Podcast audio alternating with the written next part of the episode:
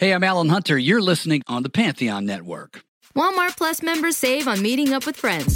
Save on having them over for dinner with free delivery with no hidden fees or markups. That's groceries plus napkins plus that vegetable chopper to make things a bit easier. Plus, members save on gas to go meet them in their neck of the woods. Plus, when you're ready for the ultimate sign of friendship, start a show together with your included Paramount Plus subscription. Walmart Plus members save on this plus so much more.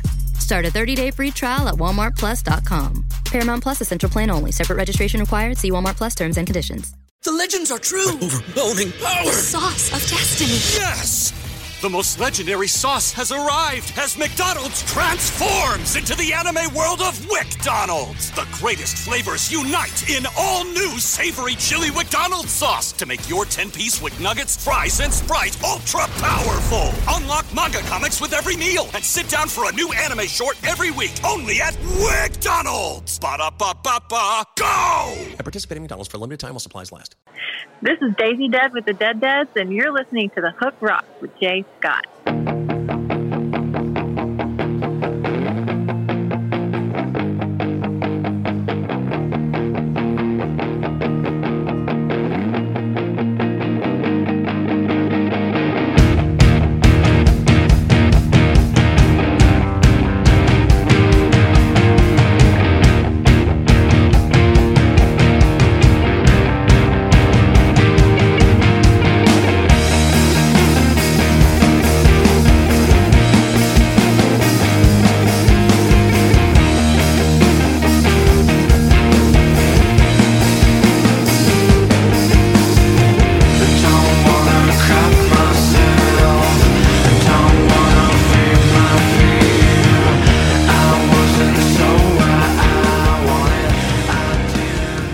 Good evening, everybody. What's going on? What's shaking? How you doing? It's Jay Scott. This is the Hook Rocks, the Ultimate Rock Community Podcast. Hope you're doing well. Hope you're staying safe, staying healthy. I say the same thing at the beginning of every episode. Maybe one day I won't have to say that, and I'm looking forward to that day. And it's certainly not right now because we're knee deep in snow, especially here in the Midwest, and we're knee deep in COVID still. A year later, almost a year later, but hopefully we're working our way out of it and hopefully you enjoy listening to the show and all the stuff that we've been doing for you lately and the good content that we've been doing for you. And hopefully it's escape for you to kind of get out of reality and just zone out on some music talk. My next guest hails from new jersey and i'm excited very excited about this band to um, to talk to today. And the band is Weapons of New, and the guest is Ray West, the lead singer. What's going on, man? Oh, that's good, man. It's a pleasure to be here to talk to you. And, uh, you know, in these crazy times, for all of us to have something to talk about, you know, that's positive is an awesome thing. So I'm, I'm grateful to be here. Uh, you know, you, you mentioned the band, and uh, some people say new, but it's Weapons of Anew. Okay. And, uh, you know, sometimes we just say whoa. and, uh, and it's just easy to do that. But uh, we've come a long way to just to get this conversation. So I'm really excited to talk to you. Yeah, man, I am excited to talk to you. The song "Sick Boy" has just been been doing a lot for me. It's just got a great vibe. It's got a great hook. I love it. Oh, I'm glad to hear that, man. You know, we, we, we got lucky with that. You know, when that song came across the table, I was like, immediately like, this is a very cool piece of music. I was like, so cool that I'm like, I wish I wrote this. I was like, this is really a great piece of music. But you know, the lyrics are just they speak to you. It, it's really it's easy. It's it's easy to to vibe on the rhythmic and and and the spatial quality of the song. Just a great piece of music. You know, when when that song when I first heard it, it's kind of it's got a bit of a pop vibe to it. It's it's out of our genre, really, but it, it's something you can hear and you're like, I want to put my stamp on that. So, Absolutely. I'm glad you like it. We got lots to talk to, but we always start the same way every time we have a new guest, and that is the essence of the podcast, which is the hook. Just like every rock song has a hook that sucks you in, every rock fan has a moment, whether it's a song, an album, a band, or performance that hooked you on rock and roll. What was it for you? Oh, wow. It's easy. I always tell everybody Van, Van Halen is my, my first answer. Van Halen, and well, it would be Kiss. So there's two. It's a, it's a, it's a big sword. It's, it's a double edged sword. It's Kiss and Van Halen. You know, Kiss was the first visual that you're like, oh my god, that's an amazing thing. I want to do that, you know. And Van Halen's the one that you're like, holy shit, I really want to do that. I was just having a conversation with somebody about Van Halen and about their their vibe and their influence on rock and roll. They came along during a time where a lot of things were becoming very cookie cutter. And Right. there was a lot of singer songwriters. Rock and roll really wasn't edgy anymore. Black Sabbath was trying to find a replacement for Ozzy. Ozzy kind of had, you know, fallen off and really wasn't interested in being in a band anymore. Obviously, Zeppelin, you know, with John Bonham passing, and Van Halen comes along in 1978 and brings this charge, the fun back in rock and roll. And Right.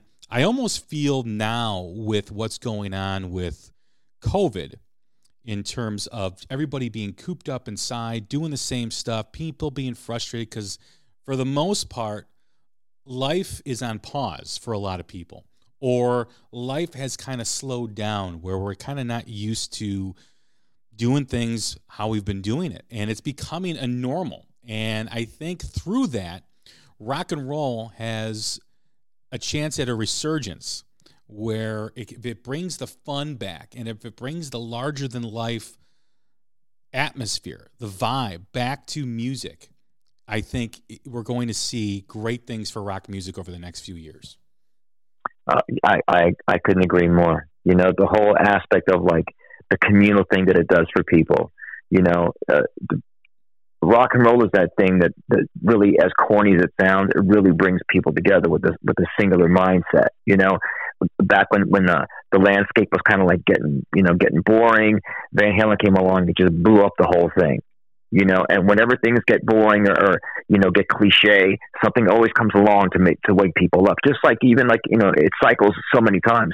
You think of like the uh, you know the, the the glam metal days. You know things got so wishy washy and uh, phony and just like you know it was all about style. It wasn't about substance. Then substance came along and blew everything up. You know what I mean? A great sound does that. Yeah, I know, think when you bring uh, when you bring real energy to the table, it's undeniable. So bands like Van Halen did that, and just when things when things get bland, something has to come along to just you know wipe that off the map. Right. You know, and when you think about music today, you know, you think about the genres that are ruling over everybody pop music, hip hop. That is in it in itself becoming well, pop music's always been stale, at least for the last 20 years it has. And you know, hip hop is becoming a product of its of its own entity. It's becoming recycled, just like you mentioned the hair metal era, the glam metal era of the 80s. And rock and roll is kind of right underneath the surface right now, right? I mean, it's it's developing a lot of young bands. A lot of young bands are creating a, a great following and a lot of loyalty with their fans, especially with younger fans too. And I think angst and anger always causes rock music to thrive. And I think with oh, the Oh, yeah. pandemic, I think it's a recipe for success for rock music. Uh, I hope so, man, because I'm feeling you on that. You know, it's this undercurrent. Rock and roll is, is went underground again. The norm is pop. The norm is is is hip hop. That's the norm. It's commercial. It's fashion. That rock and roll is back to being this underground thing. You know, it's it's this this really it's not the, it's not the world's greatest kept secret, but it's just a, a few people really get it, and that that it, it's going to get hotter and hotter, and it's, it's just going to explode all over again. The the the fan the fan base of rock and roll now is all over the place. Rock and roll has become so genrefied. But the main essence of it, when it's just done right and it's it's got this great live energy, no matter where you go, it's an undeniable thing. That's under the surface. I think that's what that's what's going to happen. So I totally agree with you on that.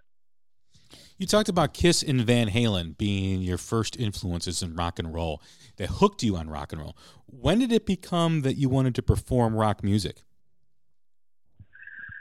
You know what? That happens. I think when you're a, a kid, you, if you whether you're the class clown, or you know you're you're you pick up the air guitar to your, your tennis racket, it's hitting the pots and pans. You know, you get the idea it. I think when I was a kid, I, watching like Elvis and stuff like that on the TV, my mom would love it, and she loved Elvis. And I'm like, there's something out there that's really cool. It just sort of infects you. You know, I was always a class clown. I always wanted to be a dancing monkey. I don't I don't know what brings that on. Maybe it's just you, you're just born with that, you know, that kind of silliness. I, I never tried to analyze where it came from. I just know that it just took over. You know, music was always a huge part of my life, and it distract. It wasn't much of a, distraction. It just always, it was my everything. You know, when, when music filled the air, that's all I could think about. I could be in conversation with someone, but there was a great there was great music on. That's what you turn to. You know, in high school, I would try to concentrate on my lessons, but you know, all I, all I could think about was drawing the Black Sabbath upside down cross, and and it was just always on my brain, performing or being part of this thing that just drove me. You know. You know, it's interesting you say that. I still remember being in grade school, and there was this rock radio station in Chicago called WVVX. It was called RPM, Real Precious Metal. And it, and it was a Spanish station during the day, but at seven o'clock at night, it switched over to hard rock and heavy metal. And it mm-hmm. went to one o'clock in the morning. And I would take my Sony boombox and put it on the other side of the bed where the where it was against the wall. And I would run my headphones over on that side. And my, you know, my mother would come in, put me to bed and everything. I was like in fifth, sixth grade. And I would listen till one o'clock in the morning. And then I would get up, go to Catholic school, be half asleep, right? like not even know what's going on for like like the first two hours because I'm like my ears were ringing and I'm yeah. like I've been listening to rock and roll all night. But that was you know that's the love that rock music fans have. Like when we we get so involved in it that we want right. we want it all the time. We can't get enough of it. Yeah, it's always been a center of conversation for me. You know, I would we always we always debate bands when I was a kid. You know, even even now you debate music. You know, you you talk about music. It was just rock and roll is that kind of thing.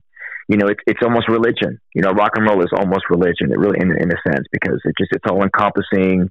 You know, people love to. We we all worship at the altar of rock and roll, one way or another you talk about the evolution of the artist and you know you being an artist and you talk about the influences and wanting to be on stage and always being around music when you decided to perform being a band what was it like to create your own your own music your own art oh wow um, i think from from the beginning some some guys i know have a hard time sort of finding their own voice. And it just seemed like such a natural thing to just want to express myself my own way you know and being that being that i was a singer i always found like-minded bands you know. I just hope i happened to hook up with bands all the time growing up or friends that wanted to be in bands that just were always writing i was never really in like a band that did cover songs per se you know what i mean it was always i just hooked in with people that we just wrote our own stuff you you emulate things you know you emulate all the all the stuff you grew up with whether it's you know uh, Black Sabbath, Bowie, Zeppelin, all that, you know. And uh, in my case, it's a lot of funk too. I grew up with a lot of funk in my neighborhood. There's a lot of a lot of soul music. You know, it was Parliament and Slave and uh, Stevie Wonder. Like it just it's it's endless. You know, Third World, Michael Jackson. But at some point, I just found that I was really unhappy doing, you know, uh, doing other some somebody else's music. I, I just had so much in me that I just had to had to turn it loose. You know, I can't explain it. Was there a style of writing that influenced you? Uh, you mentioned soul. You mentioned you know obviously rock music, but was there any artist in particular that you really wanted to model yourself after? Oh, when I was a kid, you, you're gonna crack up. It was more. I was more about like you know having Stevie Wonder's kind of percussive pocket. You know, then came like Dan McCafferty from Nazareth or Steve Marriott for Humble Pie. I wanted to mix like that bluesy rock and roll thing with funk. You know what I mean? So I, I tried to emulate Steve Marriott when I was a little kid. You know, ACDC, you know, uh, that uh, when you when you, you discover you have like a I used to have like this rasp, this raspy nasally falsetto thing, and I used to get away with doing things like Rush and and and ACDC, you know. So I so I really started off with that kind of vibe, but I just really just tried to do my own thing. I just at some point I was like, you know what, I can't sound like anybody. If I'm not, if I can't sound like Bon Scott, if I can't sound like like this or that, I'm just going to try to do my own thing. And someone tells you, you know, after like after a few times, someone says, hey man, that's pretty cool. Let's let's keep doing, let's you know, keep doing that. And next thing you know, you're just doing your own thing as best you can. Yeah, it's interesting you mentioned funk too, because growing up in Chicago, you know, obviously growing up, I was a huge fan of rock music, hard rock, heavy metal, but I always had this side of me where the blues was always pulling me in the other direction. You know, Chicago Yeah. blues is always present, especially back then.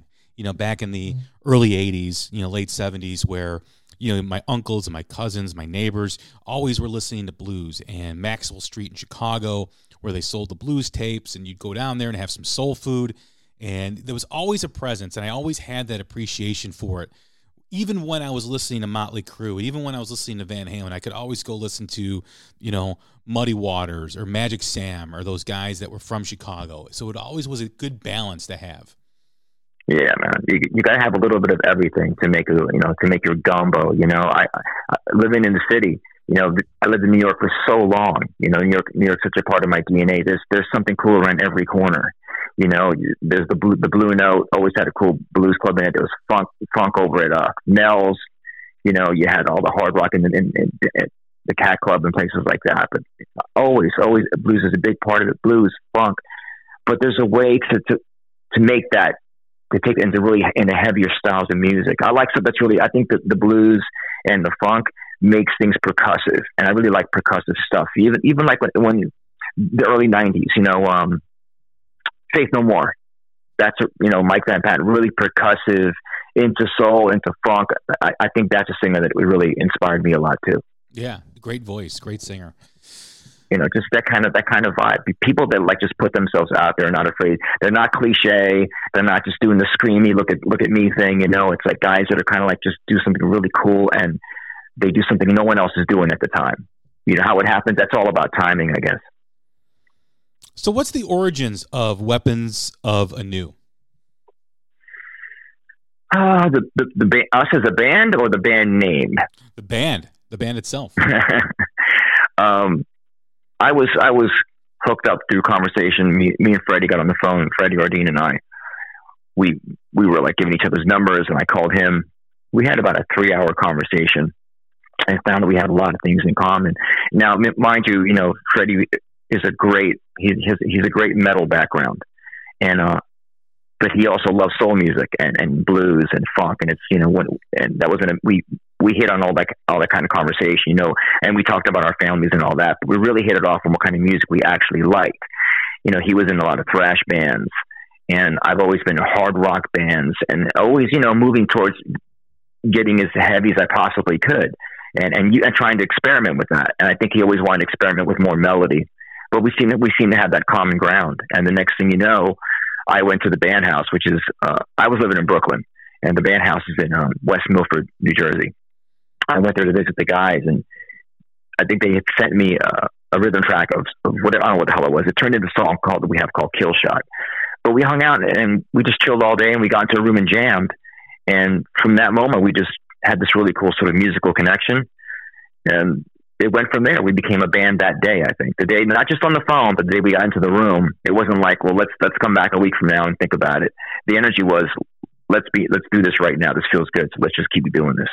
So you know, the rest was just taking trips to, New, to West Milford, New Jersey, and and staying at Freddie's house out there, and and just sort of bonding and creating this thing that we call Weapons of the New. So that's the origins. You know, it's it's two crazy chuckleheads. You know, um, infecting other crazy chuckleheads. and then it's like just endless, endless amounts of ball busting ensues. So it's you know you just create this sense of uh, this safe space to be at to be you know to be assholes. Hey man, I can't stop now that I, I can't stop now that I started. No, man, keep going. No, keep going. I mean, you know, hey, you know, it's, it's always more comfortable to be an asshole amongst assholes, right?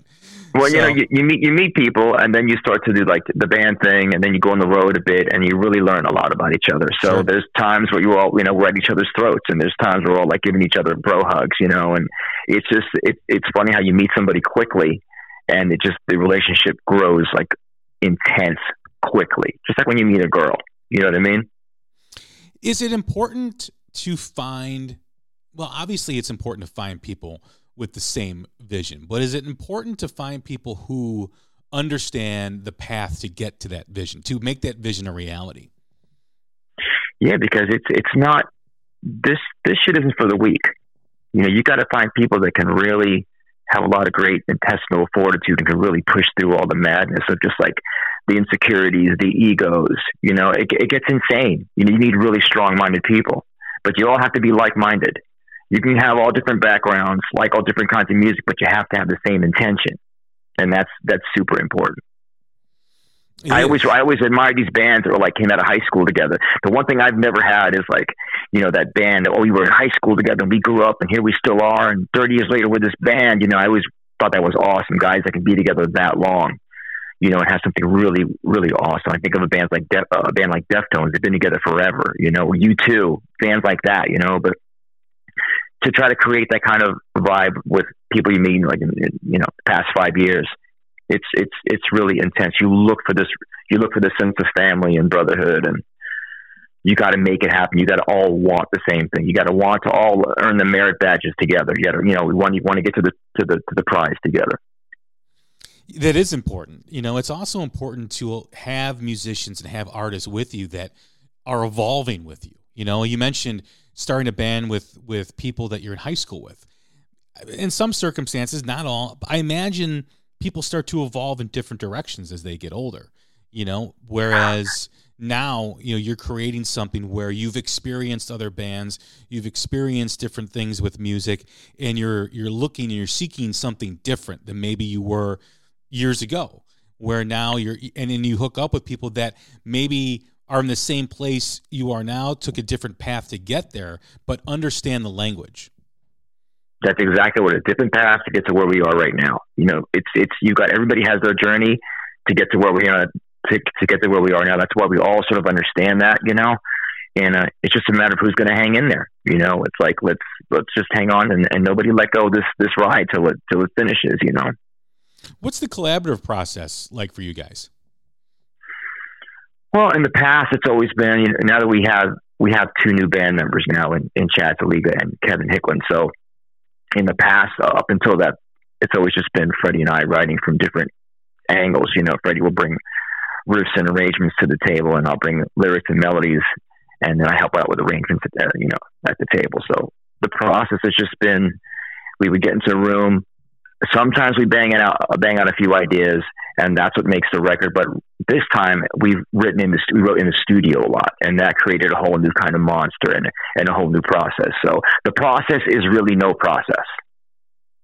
You know what I mean? It's not to not to like just throw all the blueprints out the window, and just whatever feels good is what we try. Well, it keeps things fresh too, right? If, yeah, if not, if not, then it's it's stale. You have to have everybody's perspective too. You know, you do need some sort of like you do need someone to come to the table and go, "This is the idea. This is what this is what we kind of this is the the you know the seed of it." And then you got to all kind of like make that go in the same direction. You can't just pull it apart different. You can't just make you know part A, B, C, D. You got it's got to it's got to line up correctly. So and to do that, you need you need you need a good producer too. You need you need a person like Mike Ferretti to come and rein us in and be like, you know, like guys, that's that's fucking crazy. You know, what are you guys doing? Try try this. I, I think, think, you're trying to do this. I think that's one of the biggest problems in music now. It's great that anyone can record music and put it out and get it in front of people. That's awesome, right? Because years ago it did that did not exist. However, right. there are bands and you can tell when someone doesn't have someone in the room to tell them that sounds like shit. That no, you can't do that. And it's true. You always need that person in there to tell you, no, man, that doesn't sound good.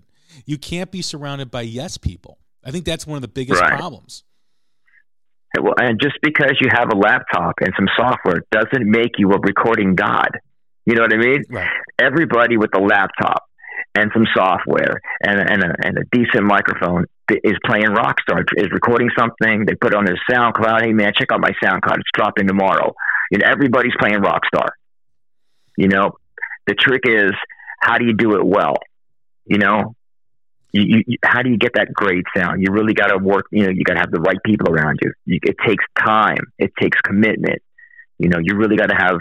You got to know what you want. You can't just be. When you know, we're not going to settle for like you know recording in our garage. You know, it's got to sound great. So yeah. Sometimes it's sometimes it's a difficult process, but you got to do what you can. But yeah, man, anybody with a with a laptop, you know, can can can record something and just put it out. But to do something right as a band, and and and have and be open to other ideas is really important to the writing process. You know, that's what makes it cool. So you're right about that. So I can, I think, I can think something's a fucking bee's knees. You know what I mean? But that's just me in my head because I've heard it a million times in the shower or something. Someone might come along and say, "That's really corny." You know, you got to try this. And I have to be open enough to be like, "I'll try it." I'm not going to be a dickhead and say I'm not going to try that. You have to at least try everything at least once. And you need people outside of your mother and your girlfriend to tell you what they think of it. Yeah, man. You know? My mom thinks I'm awesome. My girlfriend loves our music. You know, Right. she thinks we're the best. Okay, okay, that's that's great. You know, my kid thinks I'm awesome. it it all you know the kids, the people that are listening to the music for the first time, that really you know that didn't know who you were. That's where it counts. That's that's a litmus test. You know, if you if you you know you can play for your music for your friends and the people around you and your family, and you can have your parties of like 20, 50, 50 people. But what happens when it gets real? When you go, the way to test your metal is to go outside of that and go to the kids on the corner and say, "Man, check out these tunes and let me know what you think." Yeah, you need honesty. Yeah, You need, you need a good sounding board, and you know, surrounding yourself with people telling you how great you are does not do you any favors. You know, That's right, it'll man. make you feel good. It definitely will make you feel Yeah. good, but it's not going to help you. And you know, it's okay to it's okay to have someone tell you no. It's okay to someone tell you, hey, that needs to be better. That's not they're not being mean to you. They're not being personal. So many new bands make that mistake, and I hear it all the time. And I know there's a good song in there somewhere, but they got to have someone other than their pals telling them. They got to put it in someone who has no, you know, emotional stake in their music to tell them. And I think that's what I don't want to use the word waters down music because I still think music is great, rock music is great, but it gives the perception of things being watered down. Right, right. You know, when something is raw, I think you should find a way to keep it keep that raw energy as much as possible, but you want to make it sound fucking awesome without, you know, too much production, too much mix can make it sound like shit. How many times have you heard something and and the raw mix of the rough mix is awesome, and then it gets given to uh, you know a producer or this engineer, and then it, it just gets it just gets sanded down to it's nothing. You know, so it's it's it's tricky. It's tricky business trying to make it work trying to find that next cool piece of music that's like you know it's really ener- it's got high energy it's raw but it, it also sounds great sonically like fucking amazing so i agree with you When you're writing music, do you write about personal experiences or observations? um both i mean i'm i don't claim to be any anything i'm not i'm not you know i've only i only know my perspective on things I, I just have always happened to be in bands where like it's like I've written something and everybody thinks it's cool enough to use, you know. So whether it's all my life experiences, you know, from like uh, addiction to you know to everything, really addiction, relationships, you know, my my view on, on the world and, and politics, whatever it is, you know, I just try to say things as uh, as cool as I think I can make them. Sometimes Mike says I'm artsy sometimes, but I, I just don't write about rock and roll and all night and booze anymore. You know, I, I write about my human experience. You know, I think I think you write about the human experience, and hopefully people connect with it, and that's what matters. I'm not trying to preach to people. I will never preach, but I have my own experiences, and I think that people can relate. So I try to make it as, as accessible as possible. You know. When you're writing music about an experience, obviously there's some vulnerability there, right? You have to reconnect with whatever Sure. that experience, the emotion of that experience was, whether there's anger and there's sadness, mourning, loss, happiness, whatever. Is it tough for you to reconnect with that? Oh, big time. 'Cause- you have to you have to really get visceral and cut deep and, and then let it go. You know, I I lost my mother, you know, about six years ago. That's like the toughest thing, you know, a guy can go through, you know, the, the person that made you a man, you know, or, and, uh, I tried to write about it, you know, looking with weapons, I have a really big, you know, I get a big palette as far as what to write about it. Nobody really fucks with me as far as what I can write about. But, uh, I think also being with, with Mike Ferretti and, uh, and he was telling me, you know, let's write about, you know, let's take this concept of your, of this experience. What, have you, you know, why are you writing about that, Ray? What does it mean to you? You know, re- let's really break it down.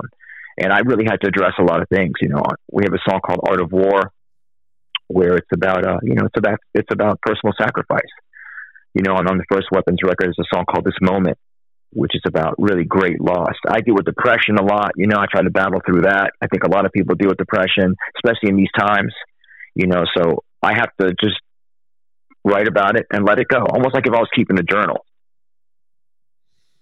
That's, you know? a, that's a great So way to it- put it. it- Yeah, that's a, I never thought of so- it being like a journal, personal journal for you. Well, that's what it is. You know, it's for me, rock and roll is autobiographical. So it it it's taken me a long time to just be able to do that and let it go. And uh, once once I once I do it, it's it's liberating. You know, I just let people in. I'm not so guarded anymore. I used to really be super private, and I didn't want to let you know shit about me. You know, me and you would have had a hard time talking years ago. You know, I would have been I would have been you know drunk off my ass and stoned on whatever because I couldn't be honest with you you know, and now I, I have to be now I'm, I'm you know, I'm, I'm, I'm sober, you know, in the right way. It feels good. I'm empowered by it. Um, I still like my glass of red wine and, you know, this and that, but I mean, you have to be honest with yourself. And if, if people, I think, know that you're honest and sincere, they'll take to that. And that sort of brings you more, more people. You know what I'm saying? If I'm positive and cool with you, then hopefully you'll be positive and cool with me in return. when you're writing, you're tapping into that experience and you're able to write something and journal that that experience. The the, the, Right. the song is made, the song comes out. Is it important for you that it connects with people or does it matter more that you got it out of your system? uh, it's both. But I want people to make their own connection with it. I, the, the great thing about lyrics is, since I'm not Bruce Springsteen, I'm not, I'm not this, I'm not a poet, you know, uh, like Dylan. I, I think the lyrics are accessible enough where people can take the lyrics and make it their own experience and read whatever they want into it. That's not me being cliche or corny about it. I think it feels good to let it go. So I think they both matter. You know, they both matter. I also can imagine too, whenever you are writing about something and putting it down on paper and, and having it come from your mind through your voice, I also think that it's probably therapeutic for you, right? I mean, it's also learning more about that experience. Looking back on something, it's always easier to learn once you've been away from something for a while and you're Yeah. you're reconnecting with it and you maybe understand your own behavior, others' behavior involved in that situation. Oh yeah, but you said that you said it. It's therapeutic. It's all a psychotic release, my friend. It's very therapeutic. Rock and roll is therapy. You know, those of us who get in there and get to bang it out and make some of it, you know, try to make it be as cool and as and a, a connecting connecting experience as possible. So it's very therapeutic. You mentioned that communal experience with rock and roll, you know, and the fans and how they feed off that and how they feed off the songs. And those songs, once you connect with a song, it stays with you forever. It does become part of your of your flesh, of your soul. You know, I often bring this up so many times where, you know, David Lee Roth once said, when you hear a great song, listen to it over and over again because that song will be etched into your life and etched into the memory that was present back when that song was being played. So it acts like a time machine. yeah, man, that's very true. It takes you back in time. I just was talking to someone about this today. You know, someone said, you know, that song reminds me of a time, or it takes me back. Music is such a, it's a, it creates nostalgia. It's a feeling. You know, we deal in, in emotions and feelings, and uh, if if we can if we can create that, I have people that tell me, you know, yo, man, I was I was out driving the other day and I played your song, and you know, it just really got really really got to me. I almost almost crashed my car. You know what I mean? Um, music does that. Today I was talking to someone about the song "Love Hurts" by Nazareth, Yeah. And that song has such a deep emotional thing. I don't know why it affects me the way it does, but I think it reminds me when I was a kid. You know, dealing with adolescent feelings and you know feelings of insecurity and and and longing for the girl in high school that you couldn't have or whatever. You know, it really it's the kind of song that makes you. You know, I, I used to drink a bottle of Maker's Mark and cry for no reason because I heard that song. It really music can really do that. It can transport you to a good place or a bad place, but either way, it transports you and it takes you out of wherever you're at. And that particular song, whatever the song is, you know, whether it's Earth, Wind, and Fire, you know, making you feel great on, on a drive, you know, to like Love Hurts, making you really, really want to go to a corner and just hug yourself and cry. And it's not just the lyrics sometimes too. It's also the delivery. It's also the phrasing, the emotion. You mentioned, you know, Nazareth. You mentioned Steve Marriott in you know Humble Pie. You know, just over. I mean, just the, the emotion when they sing, right?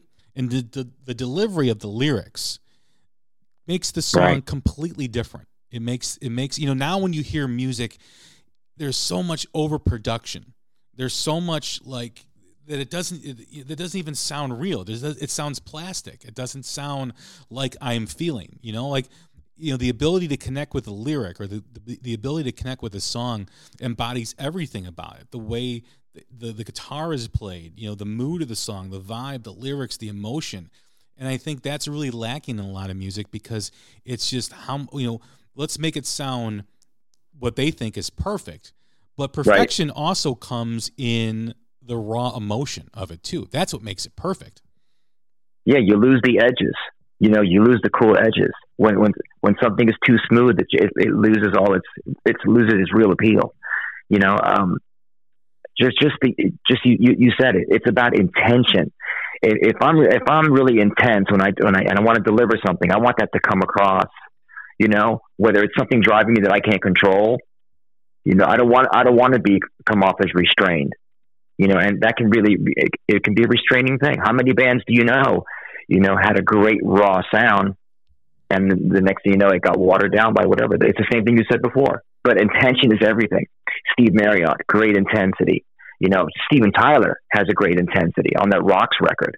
The song "Nobody's Fault" that's one of the most wicked things ever sung in history. Um, but uh, it's intensity. It, it it means everything to me.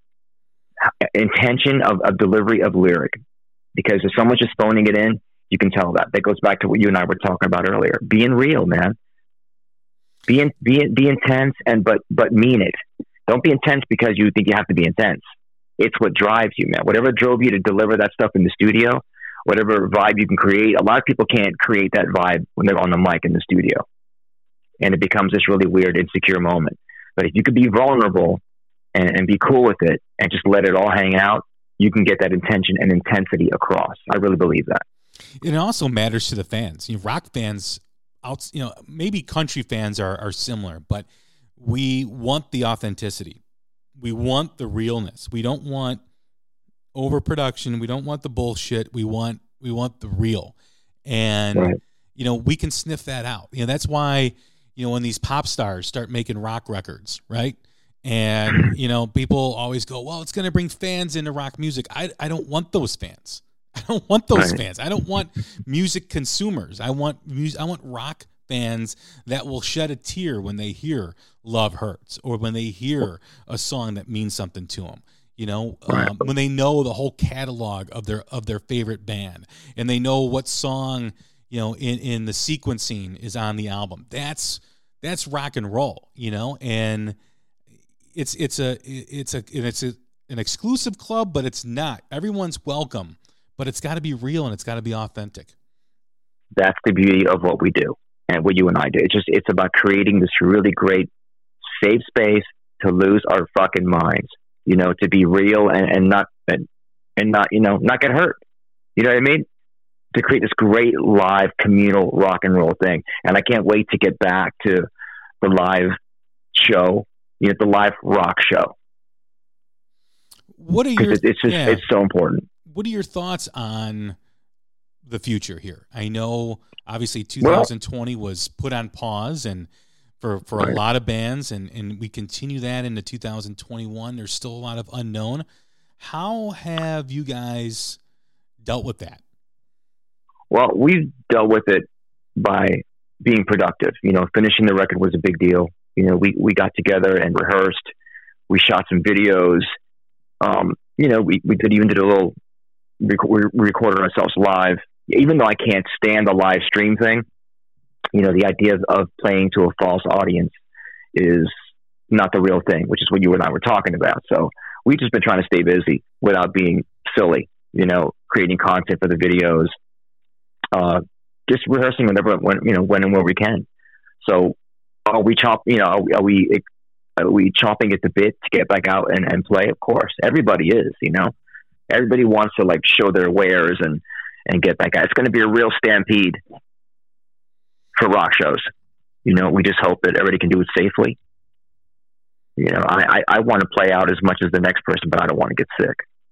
Yeah, yeah. I mean, that's you know. So how much how much you will how much is everybody willing to sacrifice? And you know, do we all get vaccinated first? Well, I don't know what they're going to do, but you know, we're we're we're a bit on the crazy side in this band. We want to play, and we'll probably wind up getting some shows one way or another under our belt.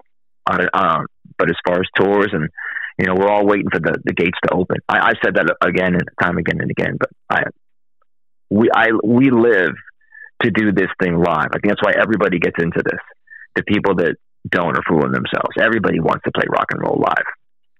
You know, from the guy from the guy at the corner, you know, the corner beach club, you know, to the guy playing the two thousand seaters, five thousand seaters, ten thousand seaters. We all want to play. We all want to be with people that appreciate it. And and I'm sure you can, you can understand this. We make this this music, which is kind of like this language that we make. I think the audience that appreciates it learns the language, and you go into this room and you have the conversation back and forth, and it's it's your own special place. That's live rock and roll.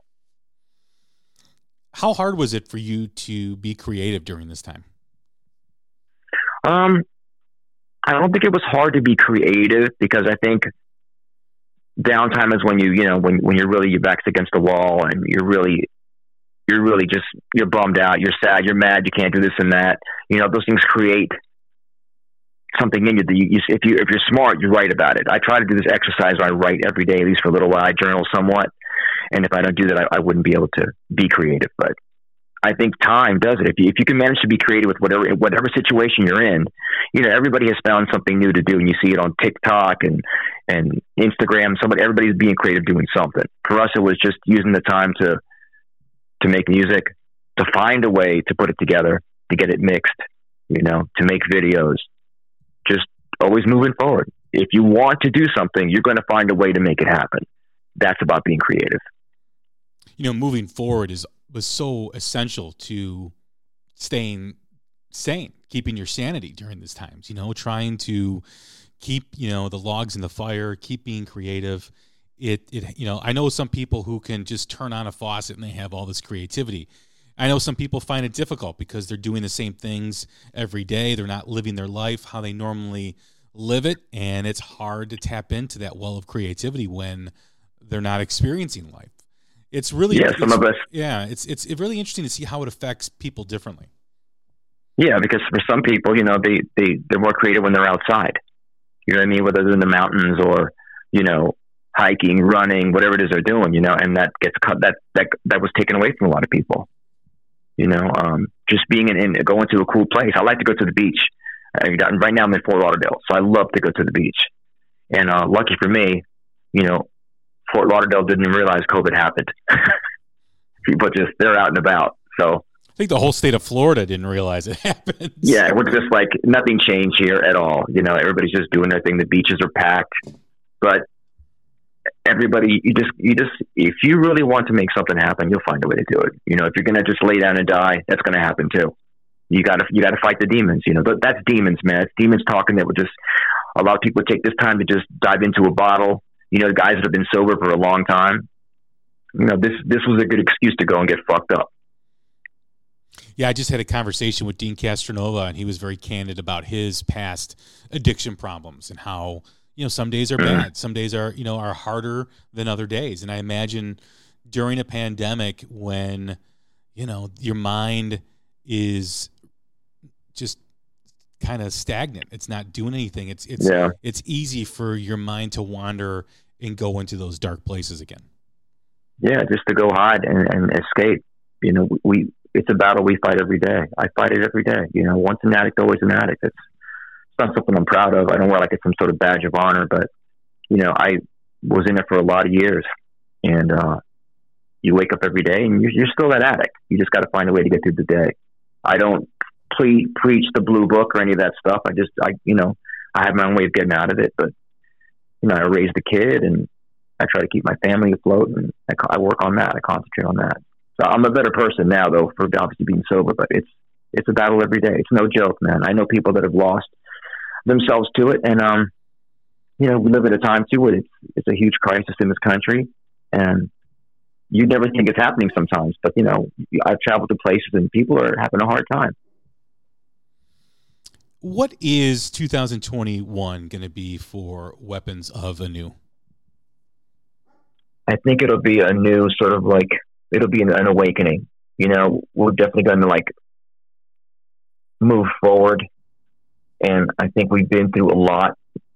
Like everybody else, we, we've been locked down, and we're, we're trying to be wise. So I think for us, we'll be making moves that are smart, you know, and we're going to make moves that really will just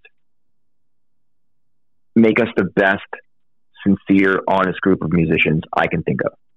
You know, that will just we look to connect.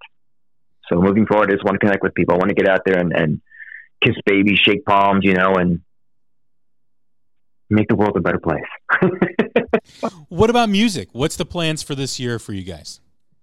Uh, we're going to play out as much as we can. We're going to keep writing. For us, we have to keep writing.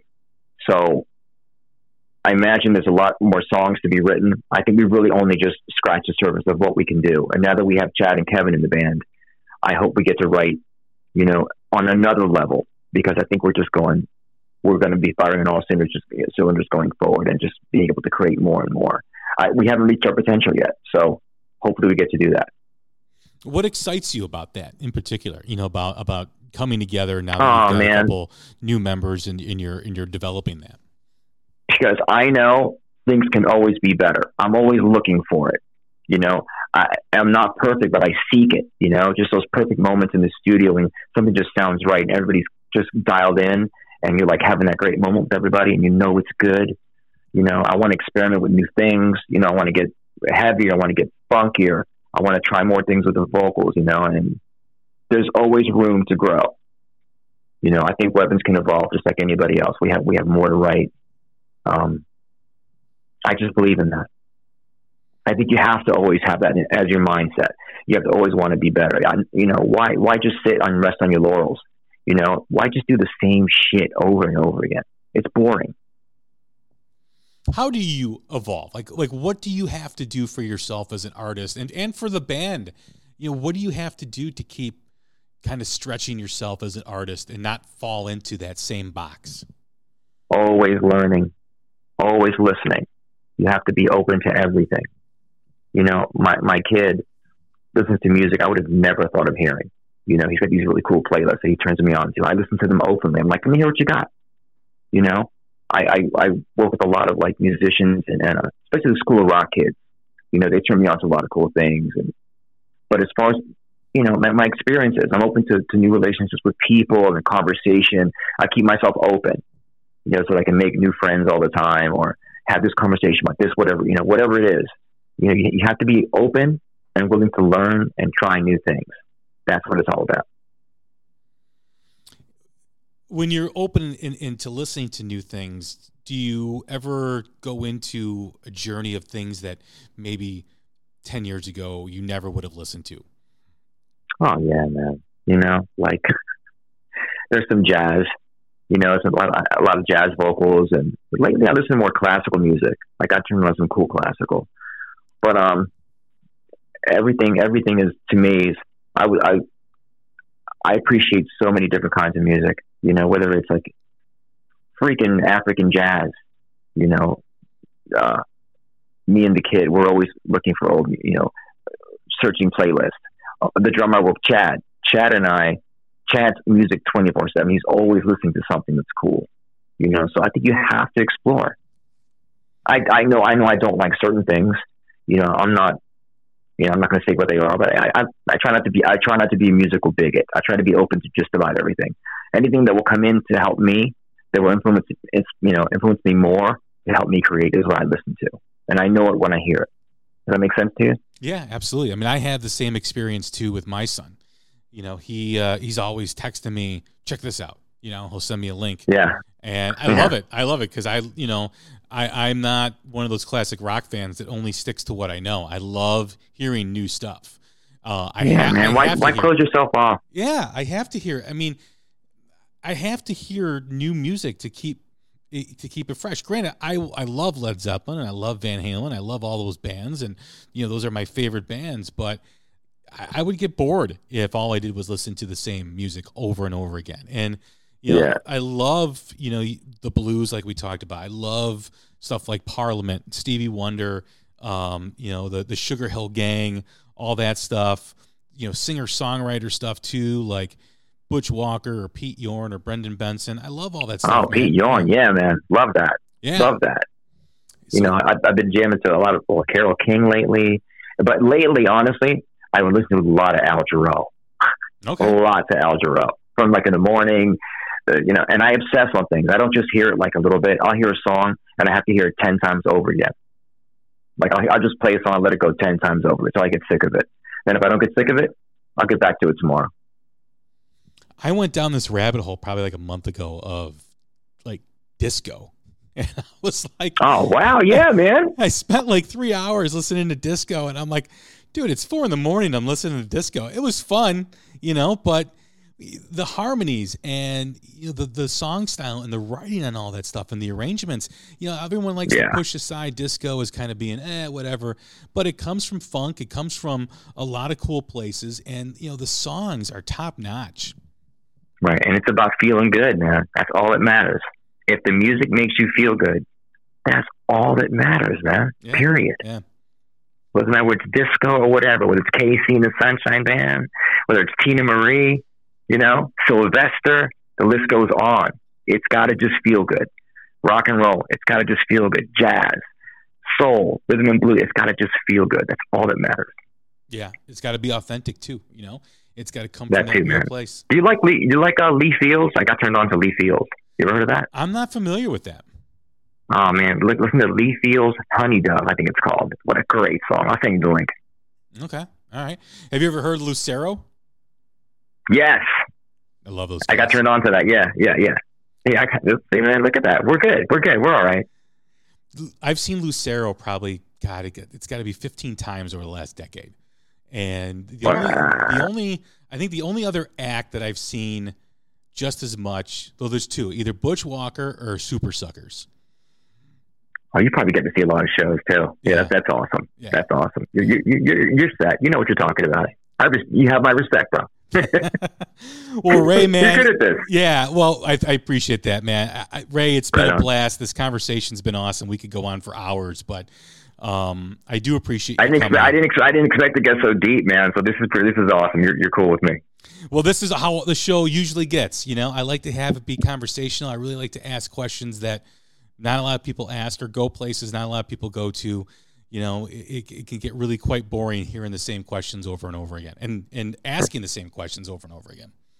Wow, I, I appreciate it, man. Thanks for having me on. I really, really appreciate it. Yeah, man, you're welcome back anytime. When you got some new music and stuff, let me know, and uh, we'll do a show again. Deal. I'll take you up on that, brother. All right, everybody. That's Ray West.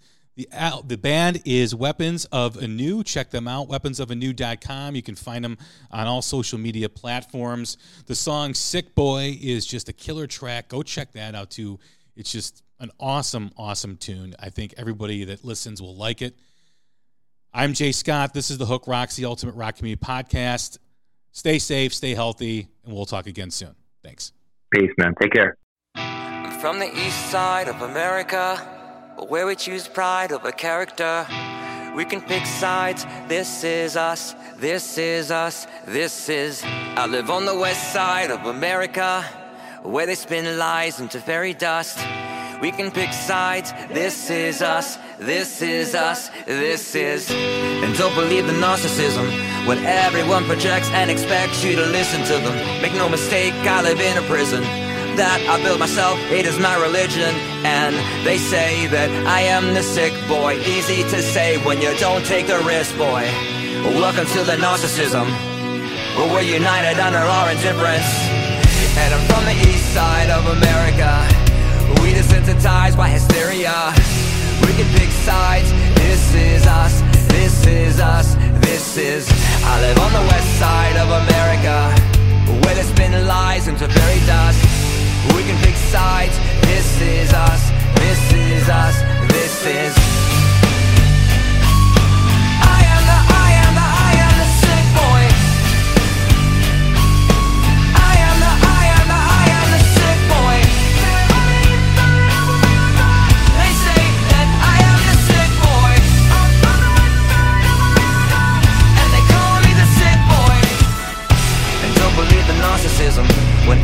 up for tracks and expects you to listen to them. Make no mistake, I live in a prison.